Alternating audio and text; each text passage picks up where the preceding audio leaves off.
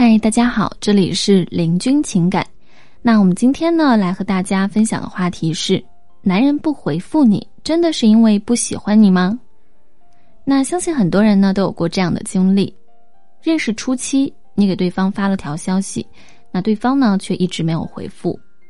就在你怀疑对方是不是死了的时候，你却看到他发了一条朋友圈。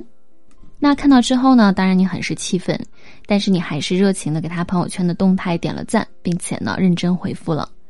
你期望他看到你的头像呢，就能够意识到自己还没有回你的消息。但是很可惜的是，你依然没有得到任何的回复。然后你就想，可能是他在忙吧，也许是聊天的人多了，他没有看到，或者你很不解。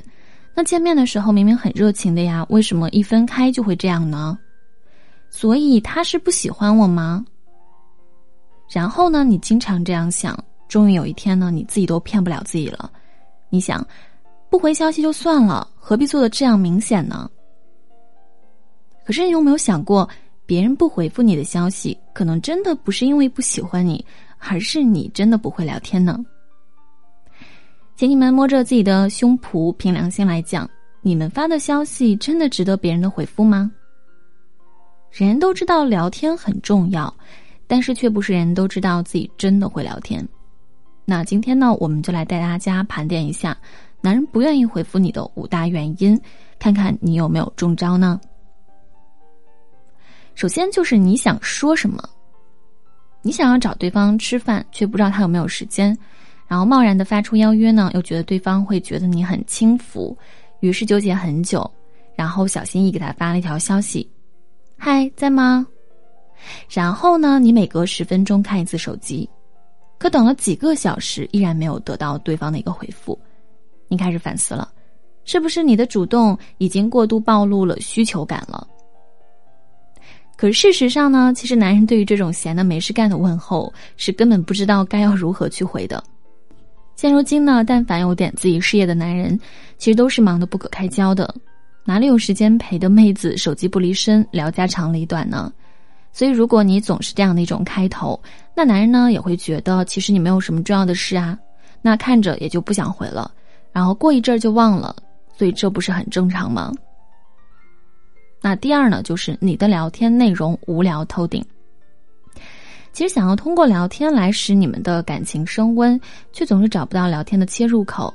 然后你觉得如果从生活入手，总错不到哪里去，却没有想到对方反而彻底不回你的消息了。只要一开口，全都是吃喝拉撒的鸡毛蒜皮。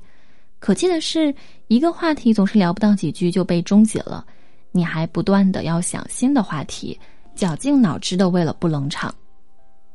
可事实上呢，男生其实对于这种家长里短、无聊透顶的消息，根本就是无从下手的。一再的去重复一些生活琐事的话呢，反而会让男人觉得这个女人是很肤浅、很琐碎的，毫无吸引力。这种一出屏幕的尬聊，不聊也罢，那你还是早点休息好了。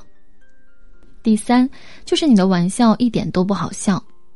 你觉得要和一个人快速亲近起来的方法呢，无非就是一些无伤大雅的小玩笑。毕竟呢，这不仅能够展现出你幽默的高价值，同时呢，还能够迅速拉近你们之间的关系。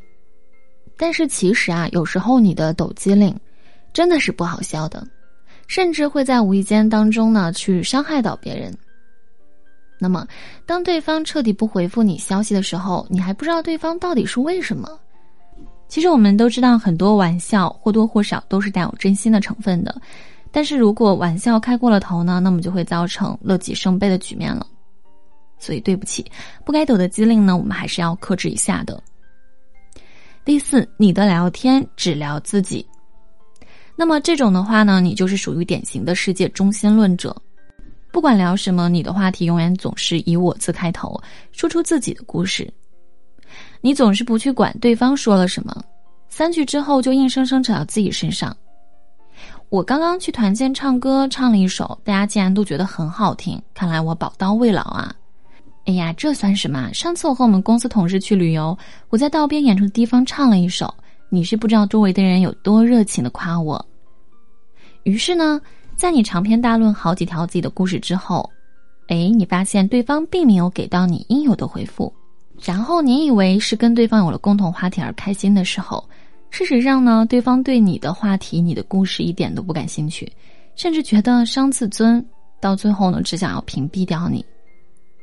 当对方跟你说自己的某件事的时候，其实他的潜台词呢是希望得到你的崇拜，而你不但没有满足他的一个心理预期，还自顾自的聊起了自己，对方都已经在心里做好了被仰慕，结果呢，直接被你略过了。